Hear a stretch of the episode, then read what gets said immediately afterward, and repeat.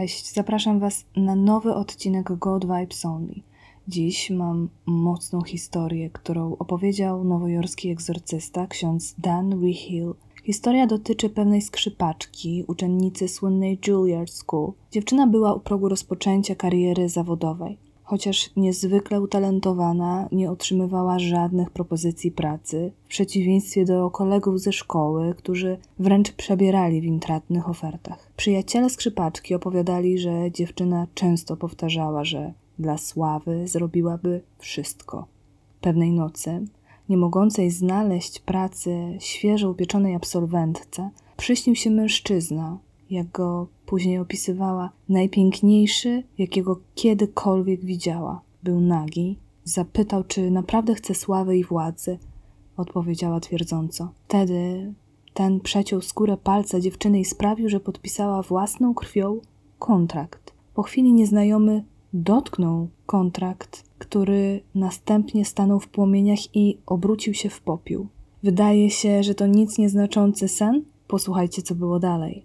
Dziewczyna obudziła się i zobaczyła, że jej palec jest skaleczony, a obok łóżka jest popiół. Z relacji księdza wynika, że już kilka tygodni później skrzypaczka podpisywała kontrakt na międzynarodowy tour. Zarabiała astronomiczne kwoty, zdobyła sławę i szacunek w branży. Minęło kilka lat, a jej życie przestało przypominać bajkę, której z pewnością myślała, że jest częścią. Wpadła w narkotyki, w końcu znalazła się w szpitalu. Umierała. Na łożu śmierci zadzwoniła do matki, której postanowiła opowiedzieć historię kontraktu, który podpisała we śnie. Przerażona kobieta wezwała egzorcystę.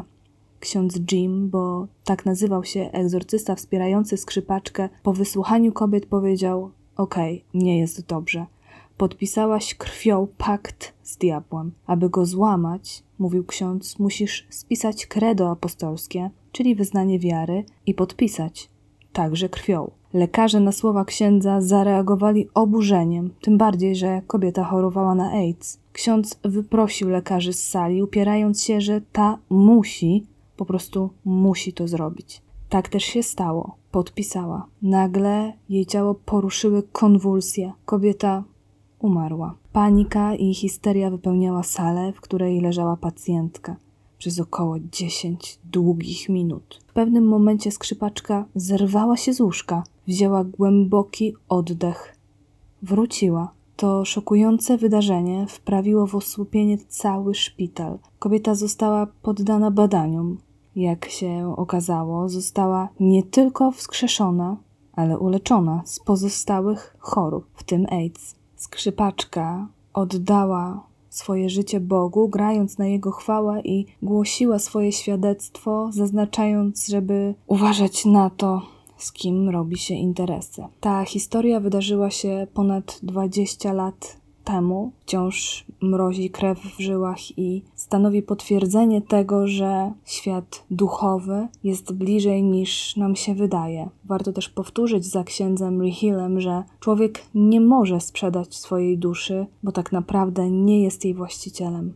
Mam nadzieję, że dzisiejsza historia Wam się spodobała. Koniecznie dajcie znać, co o niej myślicie. Wasz feedback jest dla mnie bardzo ważny. Pozdrawiam i do usłyszenia.